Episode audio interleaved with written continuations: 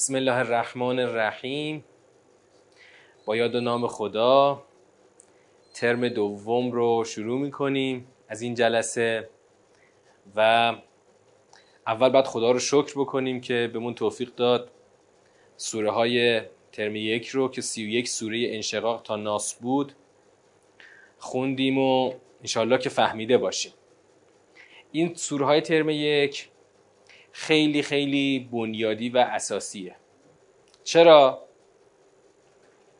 برای اینکه سوره است که پایه های اعتقادی ما رو شکل میده. سی و یک سوره هم تعداد خیلی زیادیه.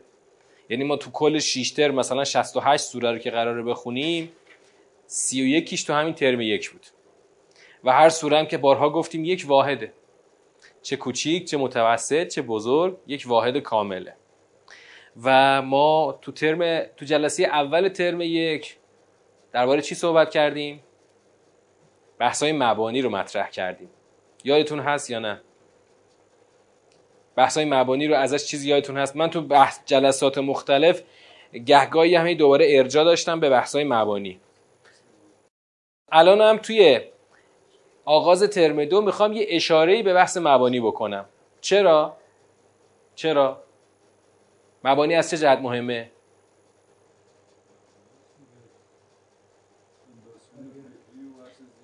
یعنی ما هر سوری رو که می‌خونیم دقیقا بر اساس اون حرف هایی که تو مبانی برای خودمون حل کردیم داریم سوره رو می‌خونیم. وگرنه اگه اون بحثا حل نشده باشه من تا اینجا بیام بگم بسم الله الرحمن الرحیم. اون کسی که این بحثا براش حل نشده باشه بگه چطور؟ تو به خود حق داری که قرآن رو بخونی اصلا. تو چه حقی داری قرآن رو بخونی؟ مگه تو قرآن رو می‌فهمی؟ وقت ما اونجا دوباره باید بگیریم از مبانی بحث کنیم که قرآن فهمیدنی است قرآن خواندنی است اصلا قرآن یعنی چی؟ خود کلمه قرآن؟ خواندنی. ما هی تعجب می‌کنیم. آخه بابا اسم این کتاب قرآن به معنای خواندنی. چه جوری شما معتقدین که قرآن فخواد نه خواندنی نه فهمیدنی؟ کسی که واقعا اسم قرآن رو داره به زبان میاره باید باور داشته باشه که این کتاب هم خواندنی است هم فهمیدنی. یعنی اگر واقعا این کتاب رو بخونیم فقط ظاهرشو. بعد از همون اول تو ذهنمون باشه که نه قرآن که فهمیدنی نیست که. بخون ثوابشو فقط ببر. اصلا دیگه کل کارا لغو میشه. چرا فقط می‌خوام یه اشاره داشته باشم؟ چون الان بخوام مفصل باز وارد بحث مبانی بشیم. هم حوصله شما سر میره همین که طولانی میشه. بحث مبانی تو کلاس های تخصصی ما مفصل بیان میشه. ما که خودمون سال 89 که پای درس استاد بودیم یک هفته کامل استاد یک هفته یعنی 16 ساعت بود. 16 ساعت بحث مبانی رو استاد می‌گفت. بعدا که تایپ شده شو تو فایل گرفتیم 50 صفحه شد. فقط بحث مبانی. الان هم کتاب آشنایی با دانش تدبر در دسترس هست می‌تونید به صورت تخصصی این مباحث رو در کتاب آشنایی با دانش تدبر بخونید. همچنین کتاب آشنایی با روش تدبر که بحثاش تموم شده فقط هنوز از زیر چاپ در نیومده. اونم کتابی است که روش تدبر رو توضیح میده. اما ما گهگاه دوباره به بحث مبانی ارجاع خواهیم داشت. الان می‌خوام یک اشاره در حد کوتاه داشته باشم. ببین ما تو مسلمونی خودمون متاسفانه بیش از آنچه که به دلایل و شواهد و استنادات توجه داشته باشیم به چی توجه داریم؟ به آن چیزهایی که شنیدیم. یه روزی فقط شنیدیم دلیلش هم نپرسیدیم. همونا رفته توی ته ذهن ما رسوب کرده. هر وقت کسی می‌خواد از قرآن حرف بزنه فوری اونا میاد بیرون گل می‌کنه. من داشتم با یه دوستی صحبت می‌کردم که یه چند سالی هم دو سه سالی هم طلبگی خونده بود. بعد از طلبگی در اومد. یه سوال فلسفی از من پرسید. گفتم جواب این سوالو به جای اینکه بری تو خود فلسفه دنبالش بگردی که اصلا وجود و اینا چیه؟ که تو فلسفه کل عمر رو حیف عمر رو تلف می‌کنن برای اینکه این حرف مثلا حقیقت این حرفا رو در بیارن. میگم آقا جون بیا تو قرآن ببین خدا درباره این مفاهیم فلسفی چی گفته. گفت که تا اینو گفتم گفت که قرآن که فهمیدنی نیست که. قرآن که بدون کلام اهل بیت فهمیده نمیشه. همین گزاره ای که بدون دلیل در ذهن افراد نهادینه شده باعث میشه که کلا قرآن از حیز انتفاع ساقط بشه. اصلا قرآنی که فهمیدنی نیست. من برای چی اصلا بخوام بخونمش؟ خب که فهمیدنی نیست که. پس خودم خستش نکنم. در نتیجه این گزاره غلط این میشه که اصلا خودتو خسته نکن آقا. قرآنی که فهمیدنی نیست که آدم نباید انرژیش رو تلف بکنه که. خب جمله اولش معناش اونه. ولی عملا نتیجهش اینه که قرآن کلا بسته میشه به کناری نهاده میشه و هیچ وقت کسی برای فهم دینش سرای قرآن نمیره. چون از قرآن که جز کلیات ما چیزی نمی‌فهمیم. یه سری گزاره های کلی اونم که تو روایاتمون بهتر می‌فهمیم. پس اصلا خودمون رو خسته نکنیم برای اینکه بخوایم بریم انرژیمون رو خرج قرآن بکنیم و برای چی این کارو بکنیم؟ مگه بعدم یه از اون ورم گزاری دیگه کنارش میاد که مگه الان ما چی کم داریم؟ الان چی کم داریم مثلا؟ ببین همون بحث سبک زندگی که گفتم. شما تنوز تشریف نشید گفتم اسلام ما شده فقط سبک زندگی. تو سبک زندگی ما همه چی که هست. اهل بیت تو دوست داریم مجالس رو شرکت می‌کنیم محرم داریم ماه رمزون داریم. همه جا هم که خودمون رو هر کاری می‌خوایم بکنیم اسم اهل بیت رو میاریم. زیارتمون رو که میریم دعای توسلمون رو که می‌خونیم دعای ندبمون هم که می‌خونیم. فقط نمی‌دونم چرا دعای کامل کار نداریم. بعد چی دیگه نیازه همش همین. چی کم داریم؟ هیچی کم نداریم که آقا همه چی سر جاشه. اصلا مگه چیزی کمه؟ مگه قرار مگه قرار کجا بریم؟ وقتی چیزی کم نداشته باشیم برای چی؟ اصلا سوالی وجود نداره که بخوایم دنبال جوابش بگردیم. دیدین بعضی آدما اصلا هیچ و هیچ سوالی ندارن؟ من هر بچه رو می‌بینم که خوب سوال یعنی سوال زیاد داره میگم آفرین همین روحیه خیلی خوبه. فقط کاش پدر مادرها به بچه هایی که سوال زیاد می‌پرسن با بی‌حوصلگی جواب ندن. من همیشه سعی می‌کنم به سوال بچه ها ولو سوالشون علکیه جواب بدم بعدا کم کم سوالاشون رو جهت بدم. خود سوال پرسیدن نصف علمه. البته درستش بخوایم بگیم بعد بگیم سوال خوب پرسیدن نصف علمه. سوال خوب رو وقتی خوب بپرسی خود به خود به جواب می‌رسی. چون برای تو همیشه یک جستجویی در وجودت خواهد بود یک طلبی یک در واقع جستنی یافتنی این خواهد بود و به جواب خواهی رسید. ولی وقتی کسی سوالی نداره من وقتی سوالی ندارم اصلا برای چی تلاشی هم نخواهم کرد که بخوام به چیزی برسم؟ همیشه همینجا که هستم هست هستم دیگه. قرار است حرکت کنم. در حالی که انسان یعنی حرکت رفتن رسیدن. من باید سوالم رو خوب بدونم دقیقا سوال من کجاست. تو قرآن یکی از ویژگی های اصلی قرآن چیه؟ به سوالهای ما جهت میده خدا. وقتی البته تو نظام بخونیم. هر وقت ما دیگه تو این کلاس پیشفرزمون قرآن قرآن گسسته نیست. هر وقت میگیم قرآن شما دنبالش کلمه پیوسته رو اضافه کن. قرآن پیوسته قرآن منسجم قرآن نظاممند قرآن جامع. همه این کلمات یه معنا میده. قرآنی که سر و مشخصه. قرآن به سوالای ما جهت میده.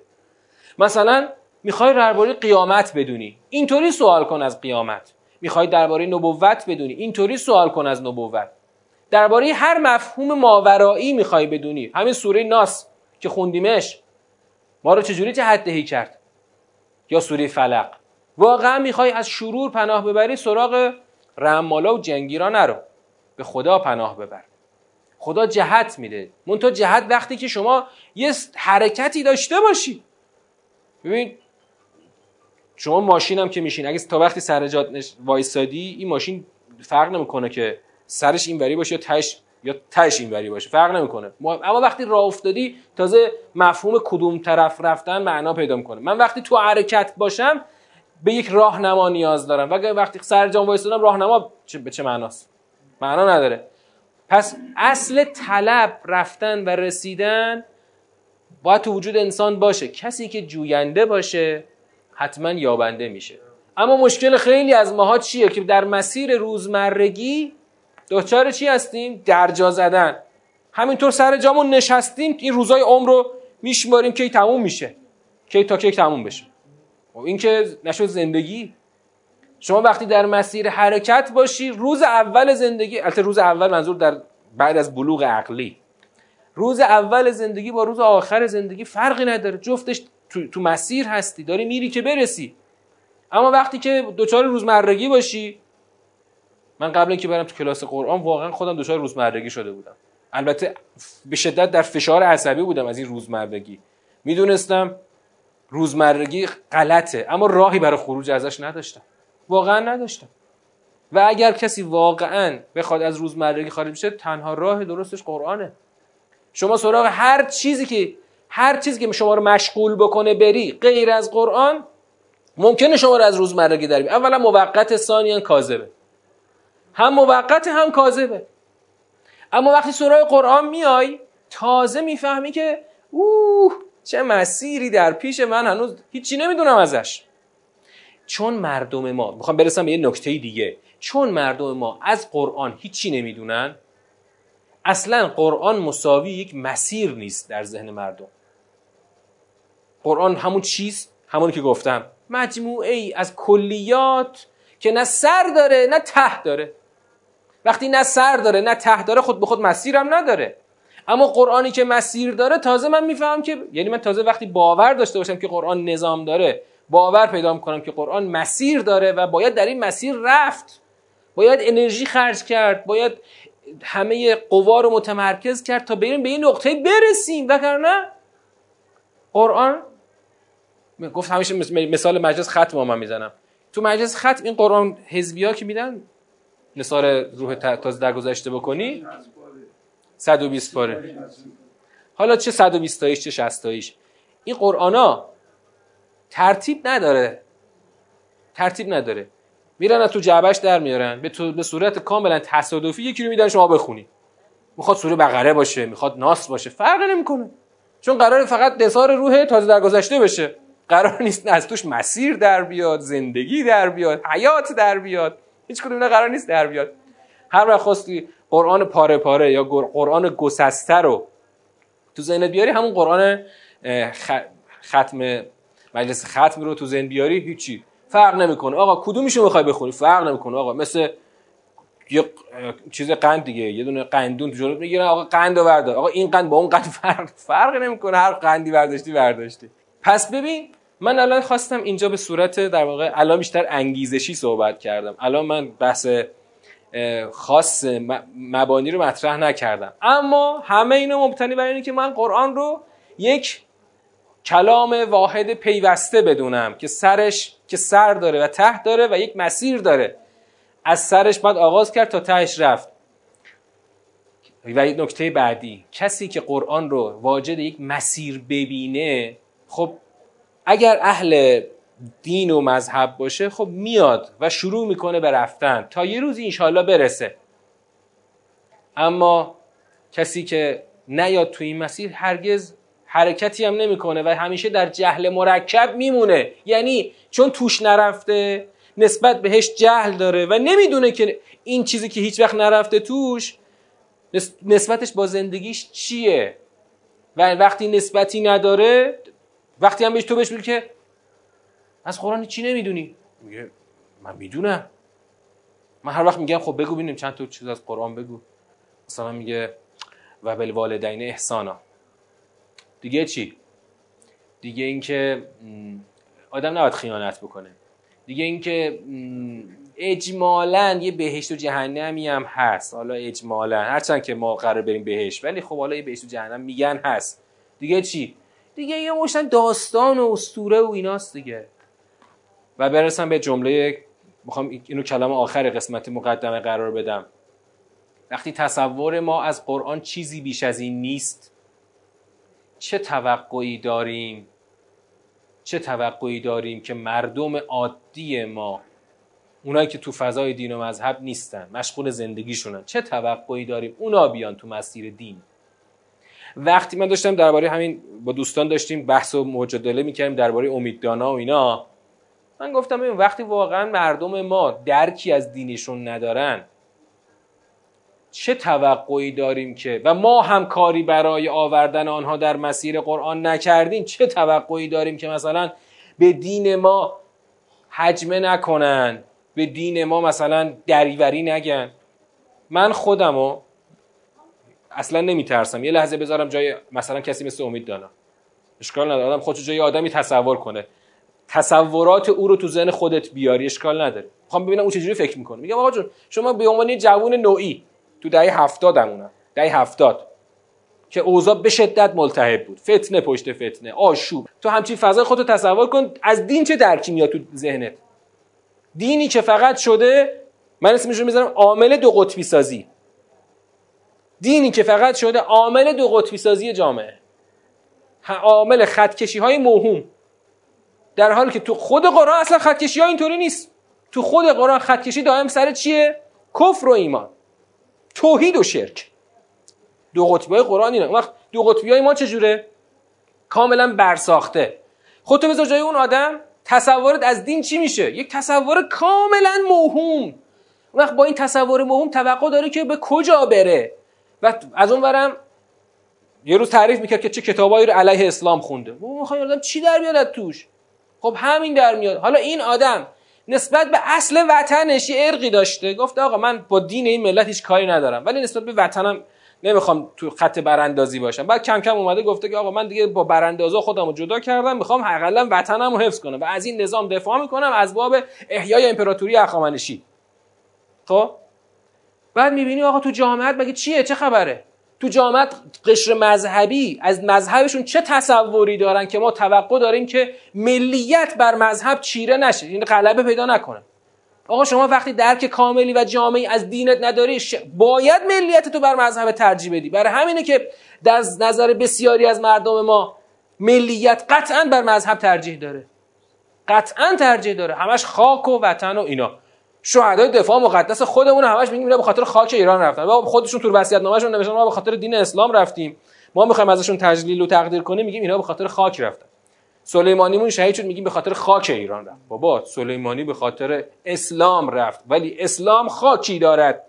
خاک اسلام امروز این ایران است. این کجا؟ تا اینکه سلیمانی به خاطر خاک رفت. اشکال نداره. یه واقعا ارادت داشته باشن به سردار سلیمانی از باب خاک اشکال نداره. ولی وقتی ما برای مردم دین رو درست تعریف نکرده باشیم چه توقعی داریم که مردم ملیتشون بر دینشون نچربه؟ کم کم وارد سوره بشم. ولی می‌خوام فقط تو یه جمله بگم. وقتی که دین چیزی بیشتر از سبک زندگی نباشه هر کسی می‌تونه از این دین یک قرائت مخصوص خودش داشته باشه. خب؟ شیعه انگلیسی یه قرائتی داشته باشه. سنی وهابی یه قرائتی داشته باشه. شیعه غیر انگلیسی یه برداشتی داشته باشه. بعد مثلا سنی غیر وهابی هم یه برداشتی داشته باشه.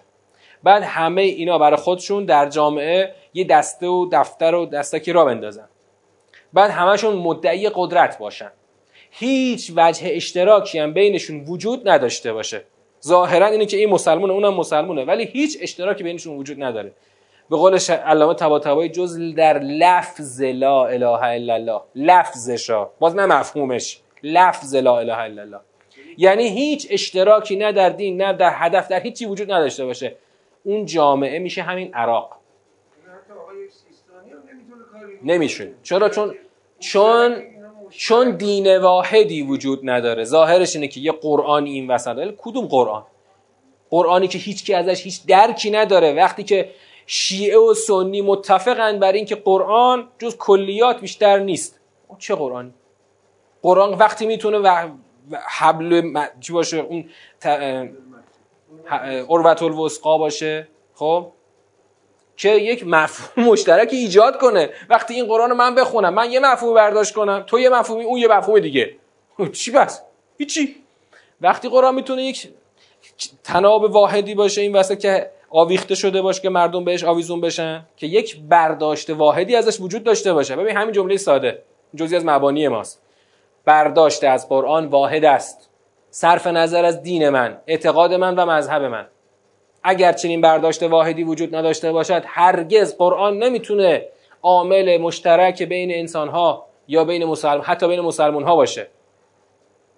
وقتی قرآن برداشت واحدی نداشته باشه. مثلا دقیقا تو باورهای رایج ما رومنبر داره میگه شما باید اول شیعه باشی بعدا بری سوره قرآن. چون اعتقادات ما در فهم ما از قرآن دخیله. من چون شیعه هستم از این آیه می‌خوام ولایت, ولایت حضرت علی رو بفهمم. اون که سنی که اینو نمی‌فهمه. شما دقیقا با, با تکرار مکرر این حرفای اشتباه خدمت به دین نمی کنید یه قرآنی رو گذاشتید وسط که هیچ یعنی تا یک چی بگم؟ تا مسلمان شیعه دوازده, دوازده امامی اونم با یک اعتقاد سیاسی. اعتقاد سیاسی هم باید یکسان باشه. نداشته باشه از قرآن چیزی نمیشه فهمید. مثلا من ولایت فقیه می‌خوام بفهمم اون که ولایت کفار می‌فهمه. همه اینا رو گفتیم برای اینکه آقا باید قرآن صرف نظر از دین من مذهب من علایق من سلایق من گرایش های من یک چیز واحدی این وسط باشه که مثل کتاب قانون. آقا الان کتاب قانون وقتی تو دادگاه می‌خوان حکم بکنن از این محکوم و از شاکی و متهم نمی‌پرسن که آقا قرائت شما از قانون چیه؟ قرائت شما از قانون چیه؟ آره. اصلا از متهم یا شاکی نمی‌پرسن که قرائت شما چیه که قاضی میگه من خودم خودم دارم حکم می‌کنم بر اساس قانون. تو می‌خوای درست بفهم می‌خوای غلط بفهم. جالب همینه که تو همه اونجا رو قبول دارن. قبول دارن که تو محکمه از متهم و شاکی نمی‌پرسن که آقا نظر شما راجع به قرآن چیه؟ نظر شما راجع به قرآن چیه؟ نظر کتاب قانون. اما اینجا که می‌رسه آه هر کسی هر هر هر برداشتی تا اینکه به یه جایی می‌رسن در بحث هرمنوتیک میگن آقا هر کسی هر برداشتی که میلش بکشه می‌تونه از این متن برداره. دیگه تهشه. اولین سوره که ما در این ترم خواهیم خوند سوره مزمل. ما در این ترم یازده سوره رو داریم. بعد انشاءالله این سوره رو ما در سه چهار جلسه خواهیم خوند و این ترم ما طبیعتا تجربه ترم قبلی نشون میده که سی و دو سه جلسه ای طول خواهد کشید. ویژگی این یازده تا سوره نسبت به اون سی یک سوره چیه؟ طبیعتا ما تو این یازده سوره دیگه اصلا سوره تکسیاقی اصلا نداریم. پس ما در همه سوره های این ترم چهار مرحله رو طی خواهیم کرد. مرحله اول خواندن سوره. مرحله دوم سیاق بندی مرحله سوم فهم از سیاق ها و جمع بندی و مرحله چهارم جمع بندی تمام سیاق ها با هم دیگه. پس ما در این سوره همه این مراحل رو هر چهار مرحله رو خواهیم داشت. بذارید ببینم. دور اول. دور اول از سوره مزمل. بسم الله الرحمن الرحیم. به نام خدای رحمت گستر رحماور یا ایها المزمل. سوره با چی آغاز شده؟ با خطاب.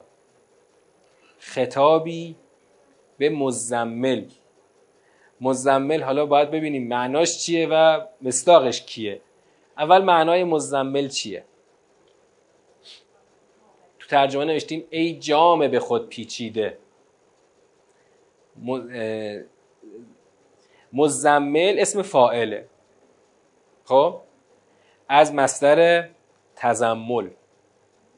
خب؟ این کلمه یعنی چی؟ یعنی کسی که جامعه رو به دور خودش پیچیده. پس یه وصفه. وصفی است که در یه حالت خاصی پیدا میشه. مزمل نه معنای مثبت داره نه معنای منفی. آره حالا تو سوره مدثر هم عین همین. اونجا جامعه خوابه اینجا جامعه است. حالا تفاوتاش ریزه. مزمل و مدثر تفاوتش یکی ما جامعه خوابه یا در واقع همون لحاف و پتوه. یکی هم جا... جامعه به خود پیچیده. یعنی خود جامعه که مثلا همون عبا و اینا رو دور خودش پیچیده. خب اینجا خود جامعه رو داریم. الان مزمل یک وصفی است برای پیامبر اکرم. یعنی در یه حالت خاصی که پیامبر جامعه ای رو به دور خودش پیچیده خدا بهش خطاب می‌کنه. یا ایها المزمل. قم اللیل الا قلیلا. دستوری می‌خواد برسه. به پاخیز شب را. مگر اندکی. خیلی واضح و روشن. نصفه او انقص منه قلیلا. این آیات خب شاید برای شما یه آهنگی هم تو ذهنتون داشته باشه چون خیلی توی قرائت ها این آیات خونده میشه. و آیات بسیار آهنگین و زیبایی است که مخصوصا اول ترتیل قرآن این آیه رو می‌ذارن و ورتل قرآن رو اون همخانی این چند آیه رو که زیاد شنیدیم.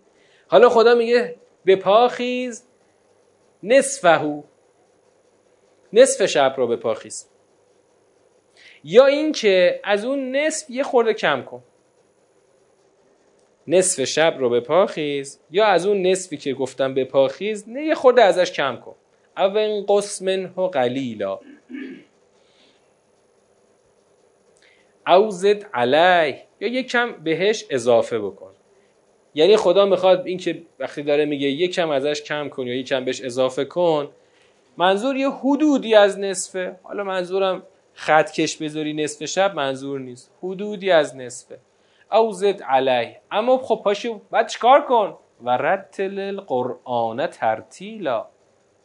رتل نوع فعلش چیه؟ فعل امر. از چه مستری؟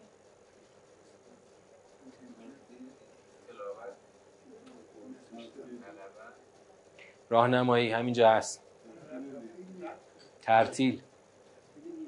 چرا گفتم راهنمایی همینجا هست؟ وقتی که در زبان عربی می‌خوان یک فعلی رو تاکید کنن مصدرش رو بعدش میارن. اسمش چیه؟ قبلا هم گفتیم. مفعول مطلق تأکیدی. مفعول مطلق تأکیدی. برای تأکید آورده میشه. مفعول مطلق چهار سه چهار نوع نوعی و تأکیدیش مهمه. مفعول مطلق نوعی رو داریم بیشتر و تأکیدی. تأکیدی برای تأکید نوعی نوع فعل و انجام مشخص می‌کنه. مصدر میاد بعدش برای تأکید. وقتی میگه رتل القرآن ترتیلا خود زود بفهم که مصدرش ترتیله. یعنی قرآن رو ترتیل کن. مصدر مزیده دیگه باب تفعیله. رتل سه حرفه. سه حرف هر این تو زبان عربی همه کلمات یا سه حرفی هن عمدشون سه حرفی هن. بعضی یا چهار حرفی هن. بعضی خیلی تعداد کمی هم پنج حرفی هن.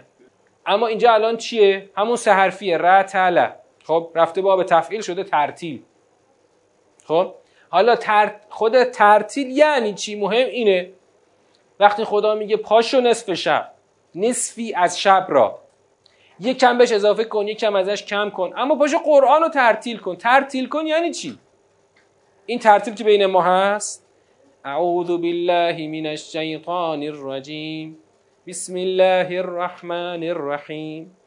برو تا من الجنت و الناس. اینه؟ این که یه اصطلاحه. این یه اصطلاح یه باب شده بین ما. ترتیل معنای لغویش باید ببینیم چیه. تو قرآن همیشه با معنای لغوی کار داریم. خب ترتیل معناش چیه؟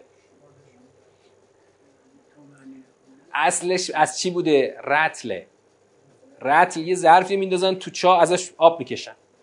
وقتی میگن ترتیل یعنی با هر یعنی اینو سطل سطل از چاه آب بکش. وقتی اومده تو بادی کلام یعنی چی؟ یعنی جدا جدا. سطل سطل که از چاه آب بکشی هر سطلی از سطل قبلی جداست دیگه. جدا جدا. یعنی اینکه کلام تو طوری بخونی طوری بخونی که سر و مشخص باشه. سر یعنی مثلا قشنگ جملاتت مشخص باشه. تومعنینه حالتی است برای ما ولی فعلا ما روی اون جدا جدا و شمرده شمرده بودنش.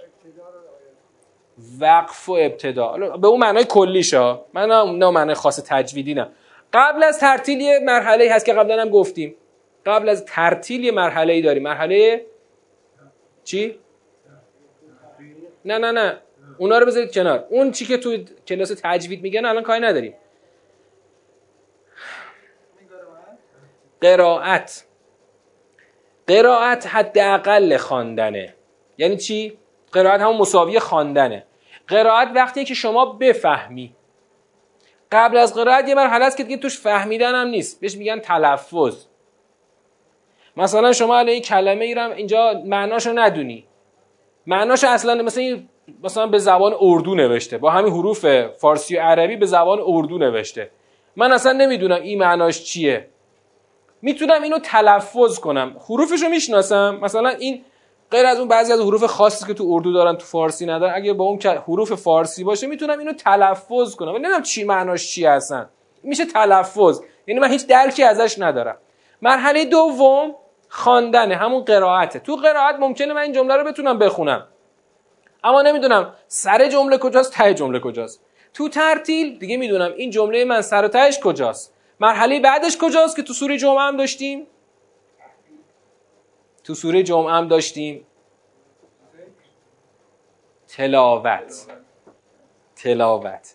فرق تلاوت با, با ترتیل چیه؟ تلاوت یه پله بالاتره. چه... با چه فرقی؟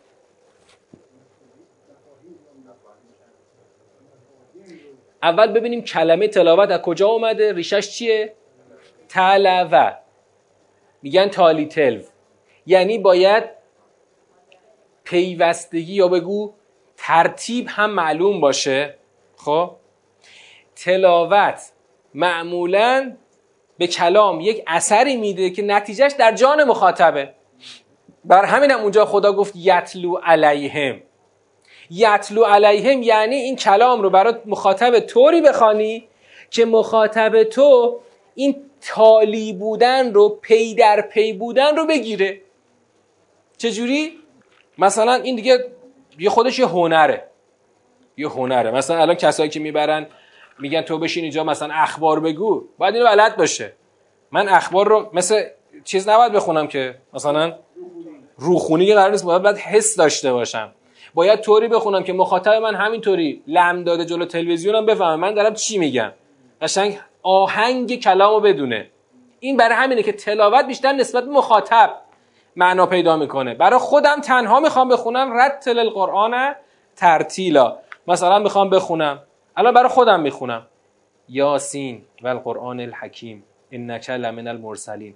برای خودم که می‌خوام بخونم آهنگ کلامم بالا پایین نشه می‌تونم بفهمم که این سرش کجاست تهش کجاست. اما می‌خوام وقتی برای تو بخونم باید در واقع مثل دکلمه.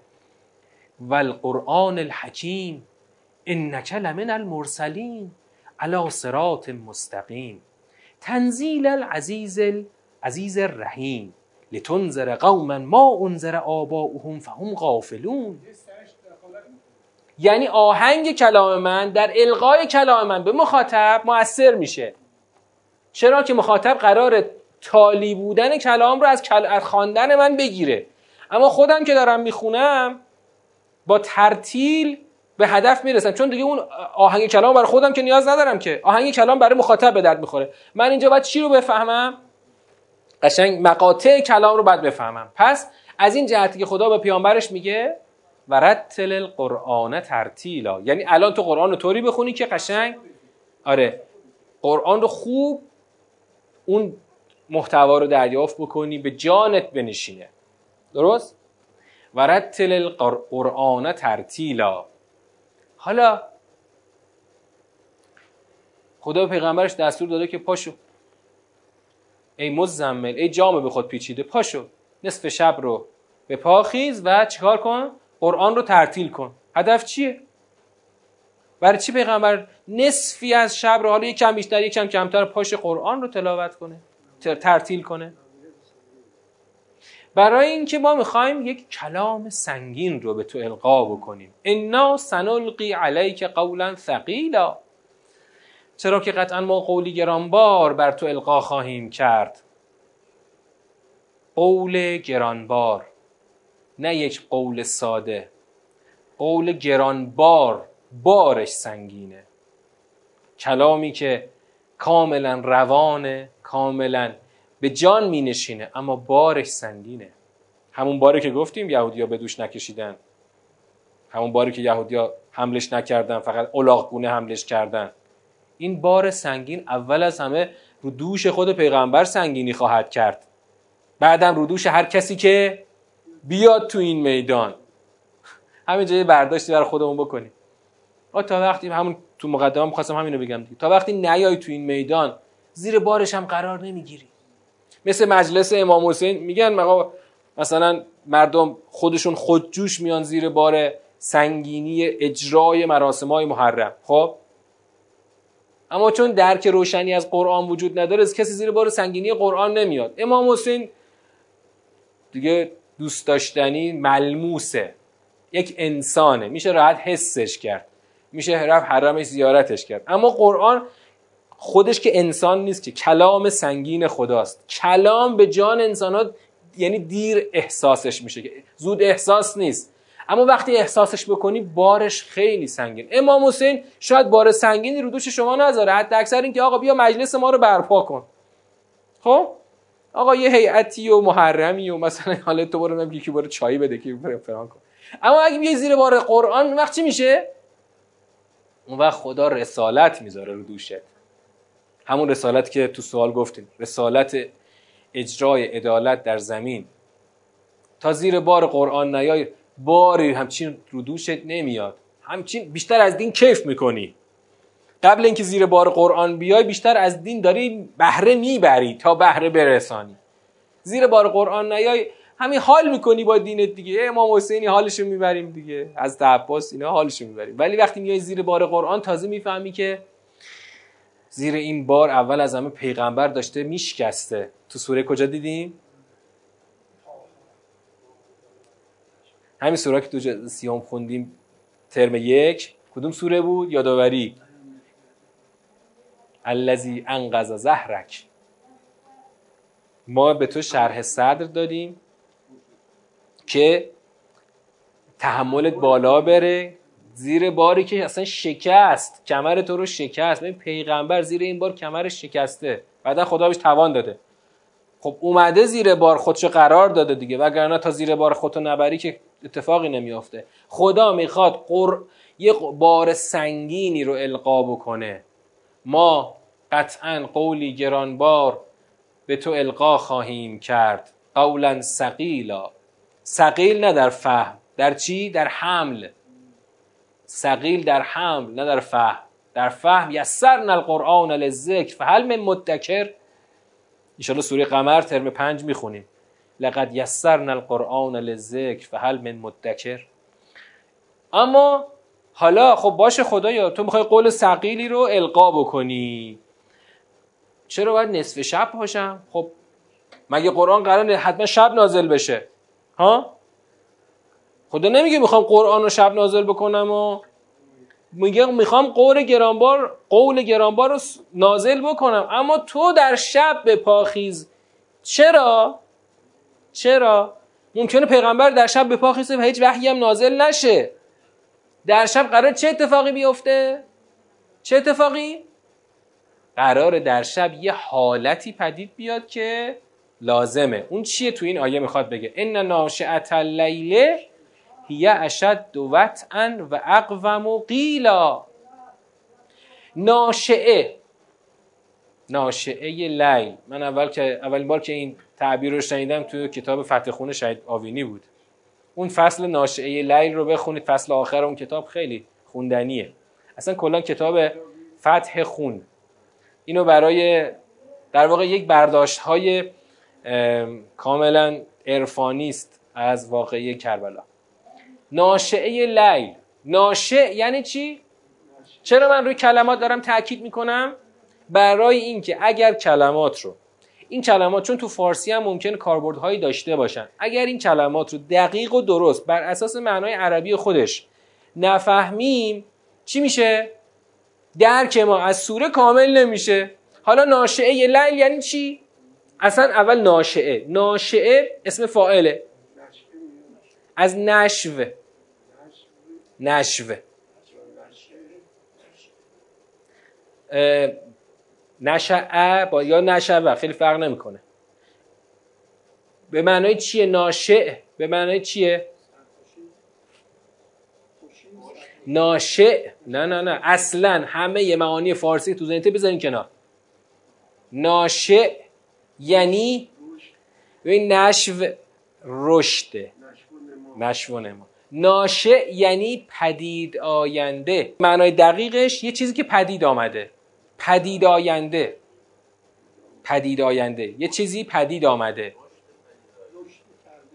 خود ناشعه یعنی پدید آینده. حالا ناشعه لیل یعنی آنچه که در شب پدید می آید پدید آینده در شب. هیه اشد دوتن پدید آینده در شب اشد و وطعن است. حالا اشد و وطعن یعنی چی؟ وطعنش مهمه. وطعن اولا قبل اینکه من معناشو بگم ببین اونایی که الان صرف و عربی بلد باشن من اگه بپرسم آقا ان ناشئت اللیل هی اشد و وطعن این کلمه وطعن نقشش چیه؟ تمیزه. تمیز در عربی بر چی میاد؟ حیثیت فعل رو در عربی با تمیز میارن. از حیث فلان. و اگه خودت هم بخوای تشخیصش بدی از حیث جلوش بذار. هی اشد و وطعن ناشعه لیل اشد است وطعن از حیث گام نهادن. وطع یعنی گام نهادن. پا گذاشتن. جا می‌خوای یه جایی می‌خوای پا بذاری. اشد و وطعن یعنی محکم باشه از حیث گام نهادن. آنچه که در شب پدید می آید اشد و وطعن است. یعنی آن حالتی که در شب پدید میاد از حیث گام نهادن محکم است. یعنی چی؟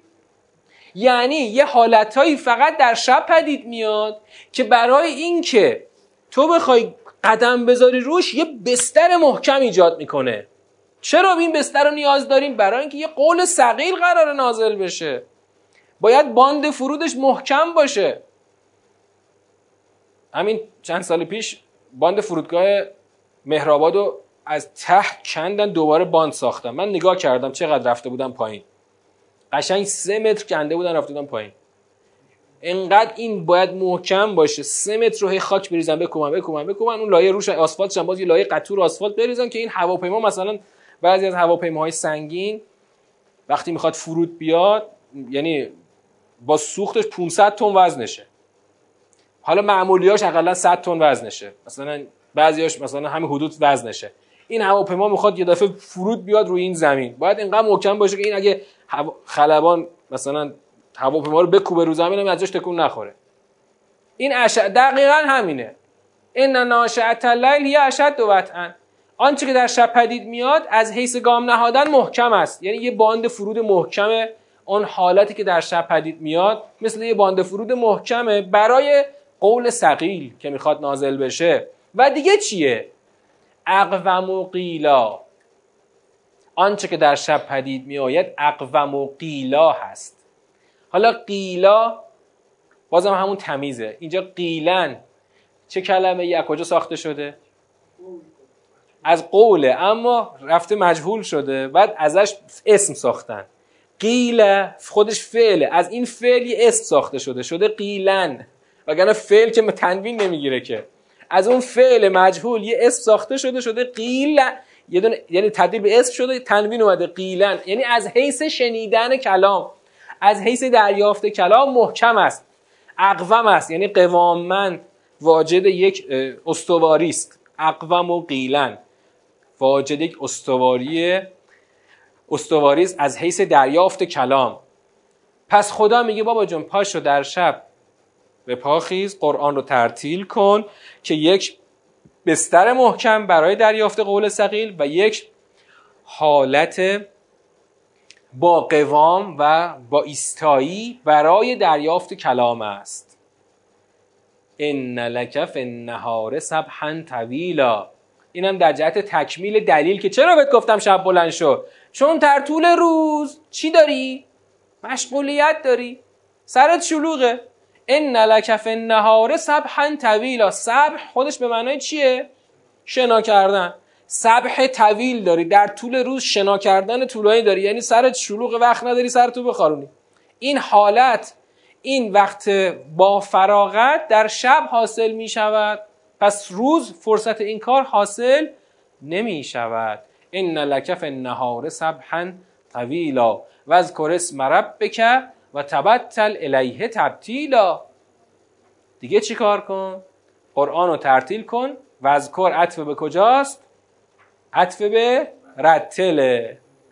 خدا رو یاد کن اسم خدا رو یاد کن. اسم ربک. یعنی چی اسم خدا رو یاد کن؟ مثلا شروع کن جوشن کبیر رو بخون. چیکار کن؟ می‌تونه اون باشه. اما خود معنای اسم, اسم ربک تو سوره اعلا معنا کردیم. همه نشانه ها اسم نشانه است. اسم ربک نشانه های خدا رو یاد کن. ببین میگه که وقتی که میگه که وذکر اسم ربک به حد به چه هدفی خدا اینو میگه؟ هدف همون اینه که یه باند محکم درست بشه. پس یاد کردن اسم خدا باید این نتیجه رو داشته باشه که چی بشه؟ یک حالتی در تو ایجاد کنه که بتونی کلام خدا رو دریافت کنی. وذکر اسم ربک. نشانه های خدا رو یاد کن. نشانه های پروردگارت رو یاد کن. همه نشانه هایی که به تو انرژی میده قدرت میده. نه فقط اینکه اسمای خدا رو بشین هی تکرار کن به زبان بیار. همه نشانه هایی که وقتی مثلا من وقتی نگاه می‌کنم به عظمت خدا به قدرت خدا به خالقیت خدا میگم خدایا ما نبودیم تو ما رو آفریدی. همین خالقیت خدا رو فکر بکن. این اسم خداست دیگه. اون وقت ببین خودتو در برابر خدا دیگه چیزی احساس می‌کنی؟ من نبودم. من هیچ بودم. من در عدم بودم. اصلا وجودی نداشتم. تو منو به وجود آوردی. این میشه خالقیت خدا که من رو در برابر خدا چی می‌کنه؟ خاضع می‌کنه. و از اسم ربک و تبتل الیه تبتیلا. یه فعل جدیده. این فعل در قرآن خیلی کم کار برده. اصلا نمی‌دونم بقیه تو سوره دیگه داریم اینو یا نداریم. تبتل الیه تبتیلا. بازم سوال. مصدرش چیه؟ تبتیلا. تبتیل. تبتیل. مصدرش تبتیله. تبتل. تبتل اسم فعل امره. خب؟ یعنی چی؟ تبتل یعنی ببر جدا شو. تبتل الیه. از اینا از مردم خلق جدا شو به سوی او برو. تبتیلا جدا شدنی. جدا شدنی. یعنی یه جدا شدن کامل و همه جانبه. یعنی وقتی میای سراغ من دیگه از همه چیز و همه کس خودتو ببر. خودتو جدا کن. خودتو رها کن.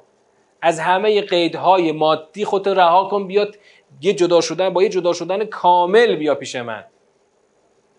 که این خودش این خودش هم یه جور بازم مقامه ها. یه مقامه. بله. بتول که اسامی هست. زراست یعنی چی؟ یعنی کسی که از اغیار جدا میشه به خدا رو میاره. البته بتول چون یعنی به نسبت خدا یک وجه مثبتی است. خب؟ که اصلا ما تو ادعیه‌مون داریم. از خدا اینو باید بخوای. خب؟ الهی حبلی کمال الانقطاع الک دقیقا همین تبتل میشه. به من هبه کن بوزان. کمال الانقطاع رو یک انقطاع کامل رو. تا چطور بشه؟ حتی تخرق ابصارنا حجاب نور درسته؟ همه حجاب های نورانی را پاره کنیم. و تصل و الى معدن العظمه. و انر ابصارنا به زیاء نظرها الیک. خیلی دعای قشنگیه. این دقیقا همین تبتل الیه تبتیلاست. که از دیگران جدا شد. چرا بعد از دیگران جدا بشی؟ چون قراره بیای به یک جایی که به من متصل بشی با یاد کردن اسم من اون بستر محکم رو پدید بیاری با خواندن قرآن. حالا من کدوم خدا؟ خدا به این گفتم اسم پروردگار رو جوری باید یاد بکنی که اون عظمت پروردگار رو احساس بکنی. الان خدا می‌خواد خودش رو معرفی کنه تا اون ذکر اسم پروردگار معنای قویتر و روشنتری پیدا بکنه. رب المشرق و المغرب لا اله الا هو فتخذه وکیلا. کدوم پروردگار رو اسمشو یاد بکن؟ ببین گفت وذکر اسم ربک. حالا کدوم رب؟ رب المشرق و المغرب پروردگار شرق و غرب. یعنی پروردگار همه همه عالم. چه شرق عالم چه غرب عالم پروردگار خودشه. مدیر عالم خودشه. هیچ معبودی جزو نیست. هیچ معبودی جزو نیست. فتخذ هو وکیلا. باز امر بعدی. فتخذ اتخاذ کن. او را به عنوان وکیل. او را به عنوان وکیل بگیر. گفتیم تو به معنای اعوذو یکی از راه های پناه بردن به خدا چیه؟ که او را وکیل بگیری. خدایا ما مثل این موکلایی که میرن وکیل می‌گیرن. نه از قانون هستی تو خبر داریم نه بلدیم چی به چیه من ما چی کاره تو خودت بشو مدیر صحنه ما. همه زندگی ما رو تو از طرف ما تو وکالت تو وکیل ما شو. خودت مدیریت کن. منتها این گفتیم یه مقامه. همینطوری من بگم خدا تو وکیل من. تو تو باید اینو چجوری اجرا کنی؟ اینکه خدا رو وکیل بگیری چجوری باید اجرا کنی؟ اینم کلام آخرمونه دیگه چون آیات بعدی رو می‌ذاریم جلسه بعد. چجوری باید اینو اجراش کنیم؟ آقا من خدا رو می‌خوام وکیل بگیرم. اینو چجوری باید تحقق بش بدم؟ تحققش چجوریه؟ اصلا کافی نیست. هرگز گفتنش کافی. آقا من می‌خوام خدا رو وکیل بگیرم. خب چجوری مثلا خدا همین بگم الهی انت وکیلی. تو وکیلم. اما بعد می‌بینم میرم تو صحنه. همه همه جا بگم که خدایا خودم بهتر می‌فهمم. خودم بهتر می‌فهمم نیاز به وکالت تو ندارم. من خود اینجا موکلی هستم که خودم فعلا می‌خوام. چون خیلی وقتا شما مثلا میری تو محکمه وکیل می‌گیری بعد یه جایی می‌بینی وکیل چیزی بارش نیست. میگه آقا تو خاطرات تاریخی حالا به عنوان پرانتز بگم. برای تو زمان تاغوت برای چند تا از جوانای انقلابی خود رژیم شاه تو دادگاه نظامی وکیل تسخیری گرفت که این وکیل اومد گفت اینا حال جوونن یه غلطی کردن شما به بچگیشون ببخشین. فکر می‌کنه فدایان اسلام بودن. بلند شد گفت که هیچ هم بچه نبودیم هیچ هم بچگی نکردیم. کاملا با علم و آگاهی با شما جنگیدیم. گفتش که تو نمی‌خواد از من دفاع کنی خودم بهتر ولدن دفاع کنم. البته خب رژیمش هم که تیربارونشون کرد. ولی اونجا وکیل در واقع درجهش پایینتر از خود موکل بود. حالا ما متاسفانه در, در برابر خدا این کارو می‌کنیم. یعنی میگیم خدایا خودمون بهتر باید مدیریت کنیم. مثلا اینجا من الان ترجیح میدم که یک منفعتی رو ترجیح بدم. یه دنیایی رو بر آخرت خودم ترجیح بدم. اگه بخوای خدا رو وکیل کنی خدا رو وکیل کنی یعنی پس آقا من من چی کاره میشم؟ تو خودت با اختیار خودت اداره امور خودت رو به خدا واگذار کنی. اون خدا بهت خواهد گفت اینجا دنیا رو بر آخرت ترجیح ندی یا؟ همون که تو سوره اعلی هم خوندیم.